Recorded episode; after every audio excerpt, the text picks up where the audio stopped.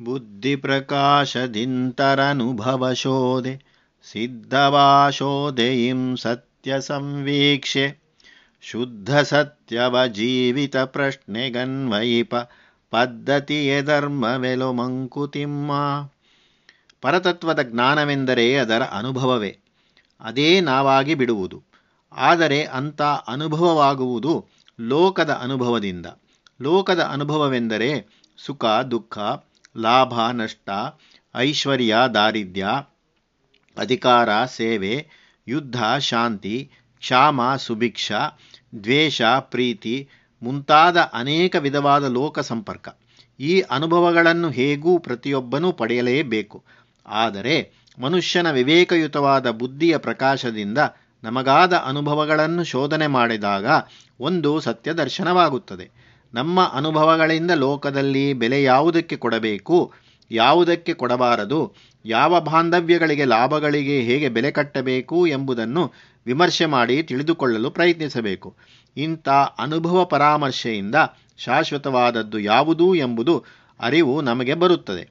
ಅದೇ ಶೋಧಿಸಿದ ಶುದ್ಧ ಸತ್ಯ. ಆ ಸತ್ಯವನ್ನು ನಮ್ಮ ಜೀವನಕ್ಕೆ ಅನ್ವಯಿಸಿಕೊಂಡಾಗ ಅದು ಧರ್ಮವೆನಿಸುತ್ತದೆ. ಅದು ಜೀವನ ಸಾಮರ್ಥ್ಯಕ್ಕೆ ದಾರಿಯನ್ನು ತೋರಿಸುತ್ತದೆ. ಶ್ರೀಯನಾಯುವ ಬಲವ ಜಯವ ಬೇಡಿರ್ದೊಡಂ ಗಾಯತ್ರಿಯನೆ ಪರಮ ಮಂತ್ರವೆಂದಾರ್ಯರ್. ಧೀಯಂ ಪ್ರಚೋದಿಸೆಂದನು ದಿನದಿ ಬೇಡಿದರು. ಶ್ರೇಯಸ್ಸು ಧೀ ಮಹಿಮೆ ಮಂಕುತಿಮ್ಮ. ಈ ಅನುಭವ ಶೋಧನೆಗಾಗಿ ಬುದ್ಧಿಯು ನಿಶ್ಚಿತ ನಿಶ್ಚಿತವಾಗಿರಬೇಕು ನಮ್ಮ ಮಹರ್ಷಿಗಳು ಮುಖ್ಯವಾಗಿ ಇದನ್ನೇ ಬೇಡಿದರು. ಅವರು ಐಶ್ವರ್ಯವನ್ನು, ದೀರ್ಘಾಯುಸ್ಸನ್ನು, ದೇಹಬಲವನ್ನು, ಯುದ್ಧದಲ್ಲಿ ಜಯವನ್ನು, ಭಗವಂತನಲ್ಲಿ ಬೇಡಿಕೊಂಡರೂ ಸಹ ವೇದದ ಸಾರವೆಂದೆನಿಸಿಕೊಂಡ ಗಾಯತ್ರಿ ಮಂತ್ರವನ್ನು ಪರಮಶ್ರೇಷ್ಠವಾದ ಮಂತ್ರವೆಂದು ಕರೆದು ಅವರು ಅದರಲ್ಲಿ ನಮ್ಮ ಧೀಯನ್ನು ಪ್ರಚೋದಿಸು ಎಂದೇ ಕೇಳಿಕೊಂಡರು. ಆ ಗಾಯತ್ರಿ ಮಂತ್ರ ಹೀಗಿದೆ. ತತ್ಸವಿತುರ್ವರೇಣ್ಯಂ ಭರ್ಗೋ ದೇವಸ್ಯ ಧೀಮಹಿ, ಧಿಯೋ ಯೋ ನ ಪ್ರಚೋದಯಾತ್. ಜಗವ ಪೆತ್ತ ದೇವನತಿ ಪೂಜ್ಯತೆ ಜಗಳ. ಭಗವಿ ಆತಂ ಪ್ರೇರಿಸುಗೆ ನಮ್ಮ ಬುದ್ಧಿಗಳ. ಜ್ಯೋತಿರ್ಮಯನು ಪ್ರತ್ಯಕ್ಷ ದೈವವೂ ಆದ ಸೂರ್ಯ ಭಗವಂತನು ನಮ್ಮ ಧಿ ಎಂದರೆ ಬುದ್ಧಿಶಕ್ತಿಯನ್ನು ಪ್ರಚೋದನೆಗೊಳಿಸಲಿ ಎಂಬುದು ಈ ಮಂತ್ರದ ಸಾಮಾನ್ಯವಾದ ಅರ್ಥ. ಈ ಮಂತ್ರದ ಧ್ಯಾನದಿಂದ ಬರತಕ್ಕದ್ದು ಶ್ರೇಯಸ್ಸು. ಅದು ಧೀಶಕ್ತಿಯ ಮಹಿಮೆಯಿಂದ ಸಾಧ್ಯವಾಗುತ್ತದೆ. ಅದರಿಂದಲೇ ಜೀವನ್ನುತಿ ಜೀವದ ಉತ್ಕರ್ಷ.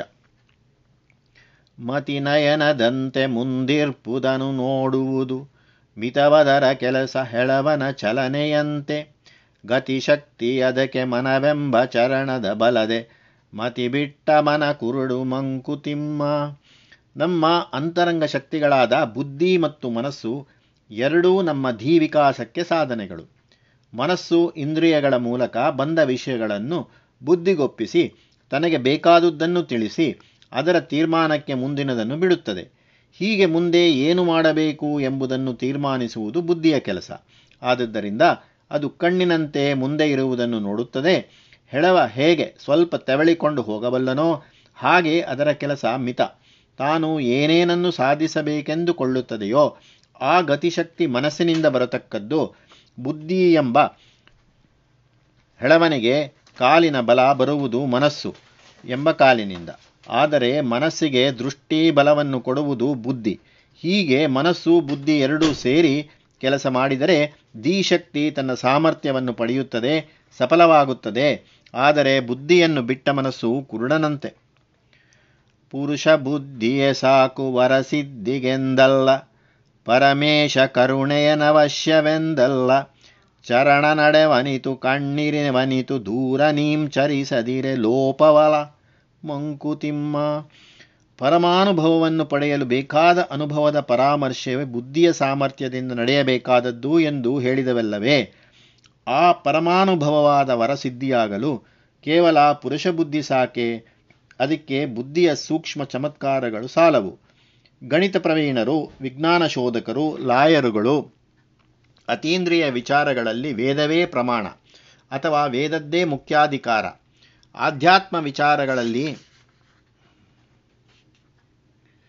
ತಾರ್ಕಿಕರು ಎಷ್ಟೆಷ್ಟು ಬುದ್ಧಿಸಾಹಸಗಳನ್ನು ಮಾಡುತ್ತಾರೆ? ಬುದ್ಧಿಸಾಹಸವೇ ಅವರ ಜೀವನ. ಆದರೆ ಸಾಮಾನ್ಯವಾಗಿ ಶಾಸ್ತ್ರ ಪಂಡಿತರ ಬುದ್ಧಿ ವ್ಯಾಪಾರವು ಭಗವಂತನಿಂದ ವರವನ್ನು ಬೇಡುವುದಿಲ್ಲ. ಅದು ಸ್ವತಂತ್ರವಾಗಿಯೇ ನಡೆಯುತ್ತದೆ. ಆದರೆ ಬುದ್ಧಿಯ ಅನುಭವ ಪರಾಮರ್ಶೆ ನಡೆಸಿ ಪರವಸ್ತುವನ್ನು ಕಾಣಬೇಕಾದಾಗ ಅದಕ್ಕೆ ದಾರಿ ತೋರಲು ಎದುರುಗಡೆಯಿಂದಲೇ ಬೆಳಕು ಬರಬೇಕು. ಅದಕ್ಕೆ ಪರಮೇಶ ಕರುಣೆಯು ಅವಶ್ಯವಾಗುತ್ತದೆ. ಆ ದೀಪಾನುಗ್ರಹವನ್ನೇ ಇಂಗ್ಲೀಷಿನಲ್ಲಿ ಇನ್ಸ್ಪಿರೇಷನ್ ಅಂತಸ್ಫೂರ್ತಿ ರೆವಿಲೇಷನ್ ಔಪುರೇಶಿಯ ವಾಕು ವಿಷನ್ ದಿವ್ಯ ದರ್ಶನ ಗ್ರೇಸ್ ಅನುಗ್ರಹ ಮೊದಲಾದ ಹೆಸರುಗಳಿಂದ ಕರೆಯುತ್ತಾರೆ. ಹೀಗೆ ಭಗವದ್ವರ್ಷನ ಲಾಭವು ಭಗವದನುಗ್ರಹದ ಹೊರತು ಸಾಧ್ಯವಿಲ್ಲ. ಹೀಗೆಂದು ಹೇಳಿದ ಮಾತ್ರಕ್ಕೆ ಪುರುಷ ಬುದ್ಧಿ ತನ್ನ ಕೆಲಸವನ್ನು ಮಾಡಬೇಕಾಗಿಲ್ಲವೆಂದು ಅಲ್ಲ. ಗಾಯತ್ರಿ ಮಂತ್ರದ ಉದ್ದೇಶ ನಮ್ಮ ಬುದ್ಧಿಯು ಚೆನ್ನಾಗಿ ಕೆಲಸ ಮಾಡಬೇಕೆಂದು ಅಲ್ಲವೇ? ಪರಮೇಶನ ಅನುಗ್ರಹ ಅವನ ಚಿತ್ತಕ್ಕೆ ಸೇರಿದ್ದು. ಆದದ್ದರಿಂದ ನಮ್ಮ ಕಾಲು ಎಷ್ಟು ದೂರ ಹೋಗುತ್ತದೆಯೋ, ನಮ್ಮ ಕಣ್ಣು ಎಷ್ಟು ದೂರ ಇರುವುದನ್ನು ಕಾಣುತ್ತದೆಯೋ, ಅಷ್ಟನ್ನು ನಾವು ಮಾಡಲೇಬೇಕು. ಹಾಗೆ ಮಾಡದೇ ಹೋದರೆ ಲೋಪವಾದೀತು. ಮಿಕ್ಕಿದ್ದನ್ನು ಪರಮೇಶನಿಗೆ ಬಿಡಬೇಕು. ವಿಧಿಗೆ ನೀಂ ಕಾರ್ಯ ನಕ್ಷಯ ವಿಧಿಸ ಹೊರಡದಿರು.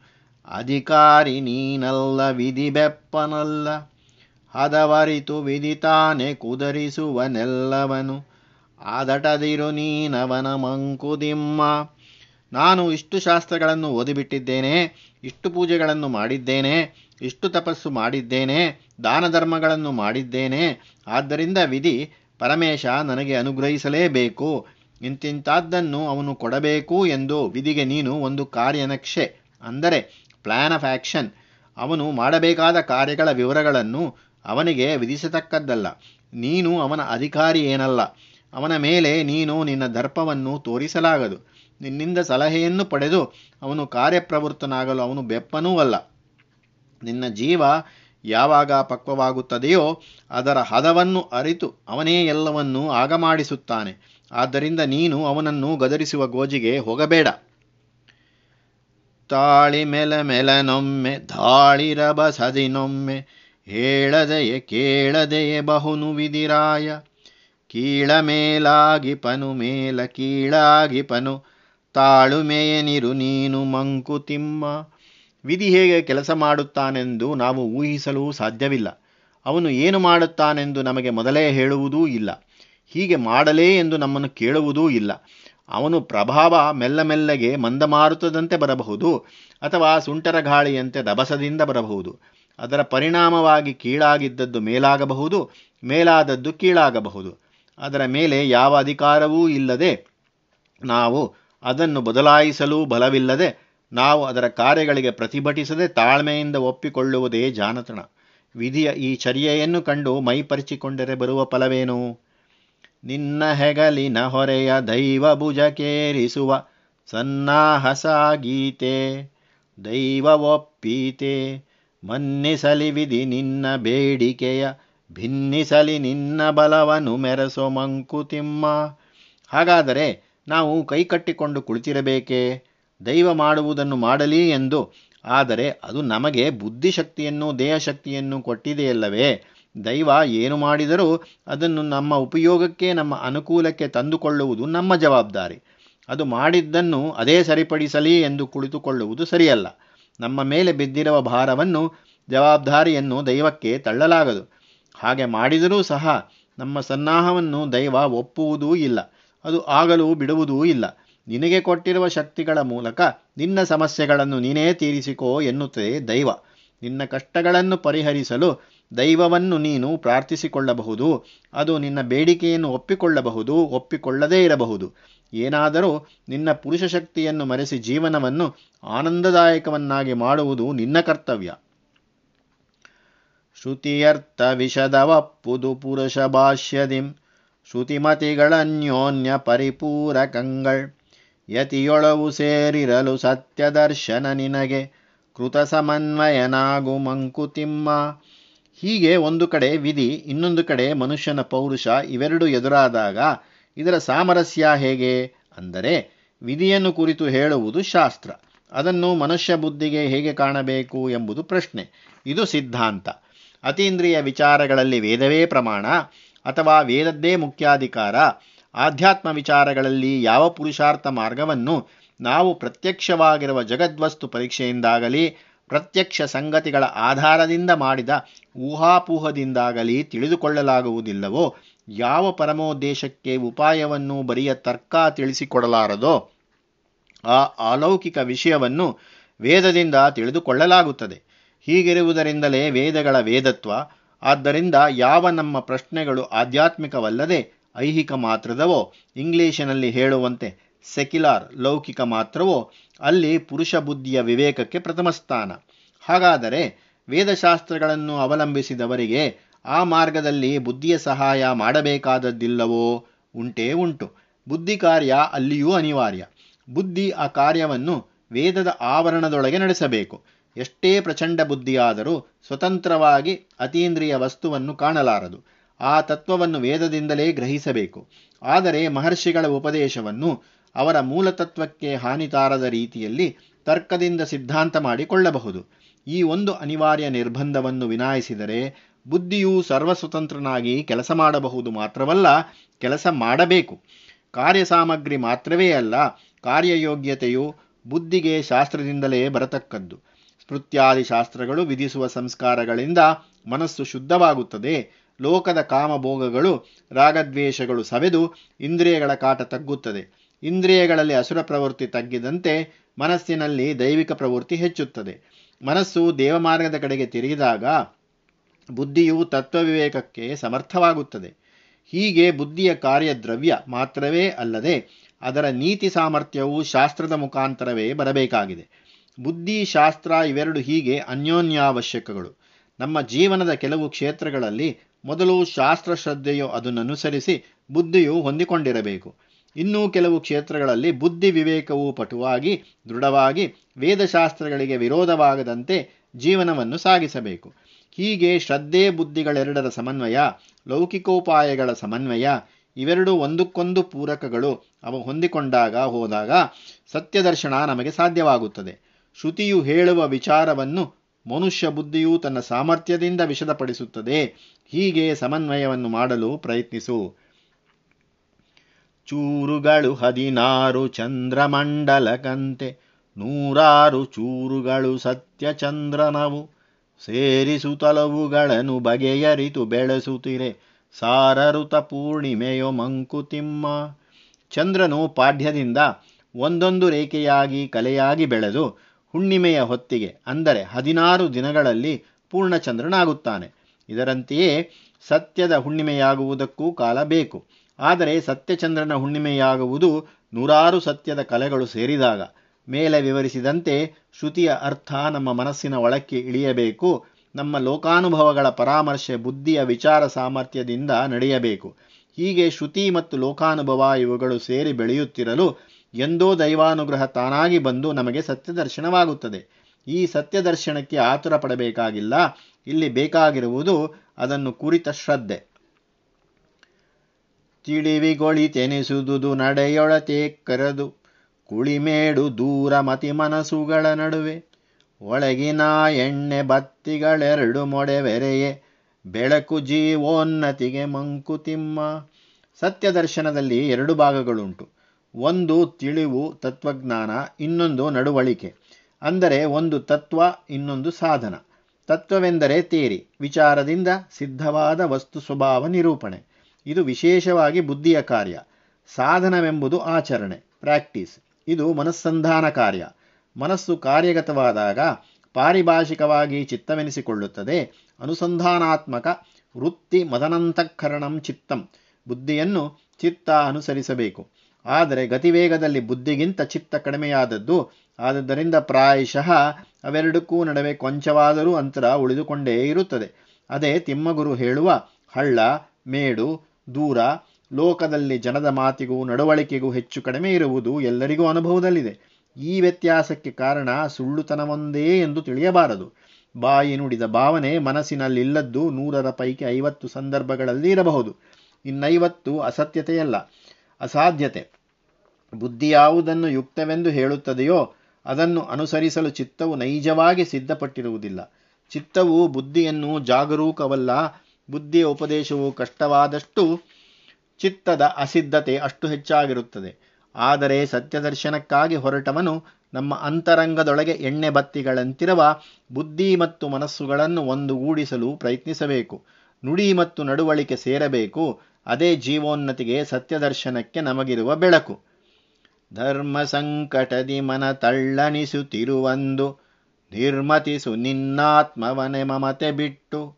ನಿರ್ಮಮದ ಸದ್ವಿವೇಕದ ದೀಪಕ್ಕಿಂತ ನೀಂ ನೆಮ್ಮಲಿ ನನ್ನೇಹುದು ಮಂಕುತಿಮ್ಮ.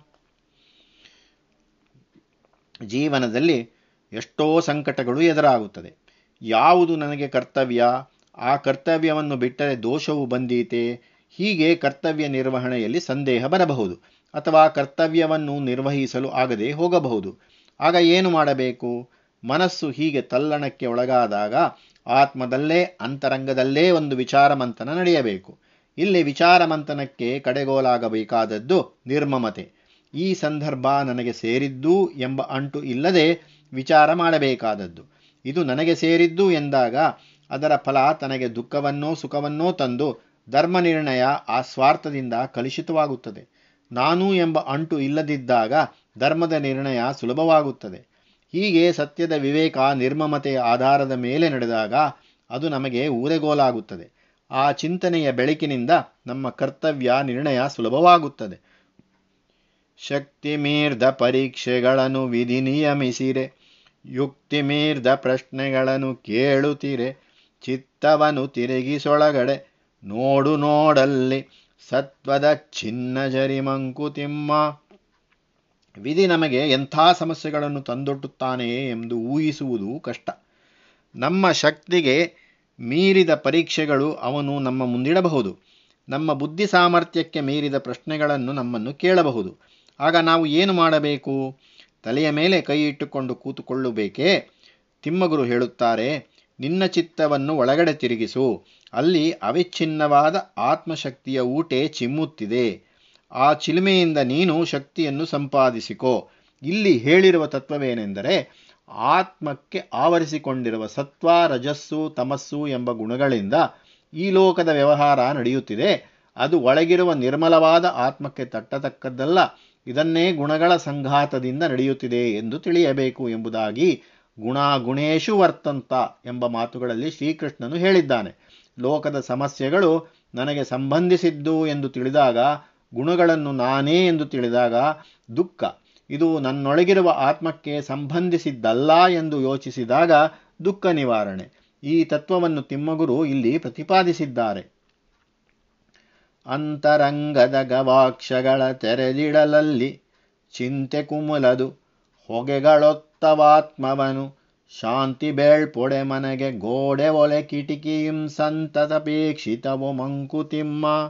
ಚಿತ್ತವನ್ನು ಒಳಗಡೆ ತಿರುಗಿಸಿ ವೈಯಕ್ತಿಕವಾಗಿ ಬಂದ ಸಮಸ್ಯೆಗಳನ್ನು ಪರಿಹರಿಸಿಕೊಳ್ಳದ ತತ್ವದ ಬಲವನ್ನು ಪಡೆಯಬೇಕೆಂದು ಹಿಂದೆ ಹೇಳಿದೆ. ನಾನು ತಿಳಿದುಕೊಂಡಿದ್ದೇನೆಂದು ಹೇಳುವ ತತ್ವ ಎಷ್ಟು ಸರಿಯಾದದ್ದು, ಬಲವಾದದ್ದು ಎಂದು ನೋಡಬೇಕಾದರೆ ಲೋಕದೊಡನೆ ಸಂಪರ್ಕ ಅವಶ್ಯ. ಬೇರೆ ಇನ್ನೊಬ್ಬರ ತತ್ವವನ್ನು ತಿಳಿದುಕೊಂಡದ್ದನ್ನು ನಮಗೆ ಹೇಳಿದಾಗ, ನಾವು ತಿಳಿದುಕೊಂಡದ್ದು ದೃಢವಾಗಿ ನಿಲ್ಲುತ್ತದೆಯೇ ಅಥವಾ ಸಂದೇಹಕ್ಕೆ ಎಡೆಮಾಡಿಕೊಡುತ್ತದೆಯೇ? ಲೋಕದಲ್ಲಿರುವ ಇತರರು ಒಡ್ಡಿದ ಸಮಸ್ಯೆಗೆ ನಾವು ತಿಳಿದುಕೊಂಡಿರುವ ತತ್ವ ಎಷ್ಟರ ಮಟ್ಟಿಗೆ ಪರಿಹಾರ ನೀಡಬಲ್ಲದು? ಈ ಪರೀಕ್ಷೆ ಆಗಬೇಕಾದರೆ ನಾವು ನಮ್ಮ ಅಂತರಂಗದ ಕಿಟಕಿಗಳನ್ನು ತೆರೆದಿಡಬೇಕು. ಆಗ ನಾವು ತಿಳಿದುಕೊಂಡಿರುವ ತತ್ವ ಪರೀಕ್ಷೆಗೆ ಒಳಗಾಗಿ ತತ್ವದ ಅನುಭವ ಇನ್ನೂ ಹೆಚ್ಚಾಗಿ ಆಗುತ್ತದೆ. ಅದು ಅಲ್ಲದೆ ನಮ್ಮ ಚಿಂತೆಯನ್ನು ನಮ್ಮ ಕಷ್ಟಕಾರ್ಪಣ್ಯಗಳ ಸುಖವನ್ನು, ದುಃಖವನ್ನು ಹೊರಲೋಕದ ಕಷ್ಟಕಾರ್ಪಣ್ಯಗಳೊಡನೆ ಹೋಲಿಸಿದಾಗ ನಮ್ಮ ಚಿಂತೆ ಎಷ್ಟು ಅಲ್ಪವಾದದ್ದು ಎಂದು ತಿಳಿದು ಬರುತ್ತದೆ. ಆಗ ನಮ್ಮ ಚಿಂತೆ ಒಳಗೆ ಹೊಗೆಯಾಡಿ ನಮ್ಮ ಉಸಿರು ಕಟ್ಟುವುದಿಲ್ಲ. ನಾವು ಲೋಕದಿಂದ ಬೇರೆ ಎಂದು ಗೋಡೆಗಳನ್ನು ನಿರ್ಮಿಸಿಕೊಳ್ಳುತ್ತೇವೆ. ಅದು ಬೇಕಾದದ್ದೇ ಲೋಕದ ಅನುಭವ ನಮಗಾಗಿ ನಮ್ಮ ತತ್ವಾನ್ವೇಷಣೆ ಸಫಲವಾಗಬೇಕಾದರೆ ಆ ಗೋಡೆಗಳಲ್ಲಿ ಕಿಟಕಿಗಳೂ ಇರಬೇಕು. ಆ ಮೂಲಕ ಲೋಕ ನಮ್ಮನ್ನು ಸೇರುತ್ತದೆ.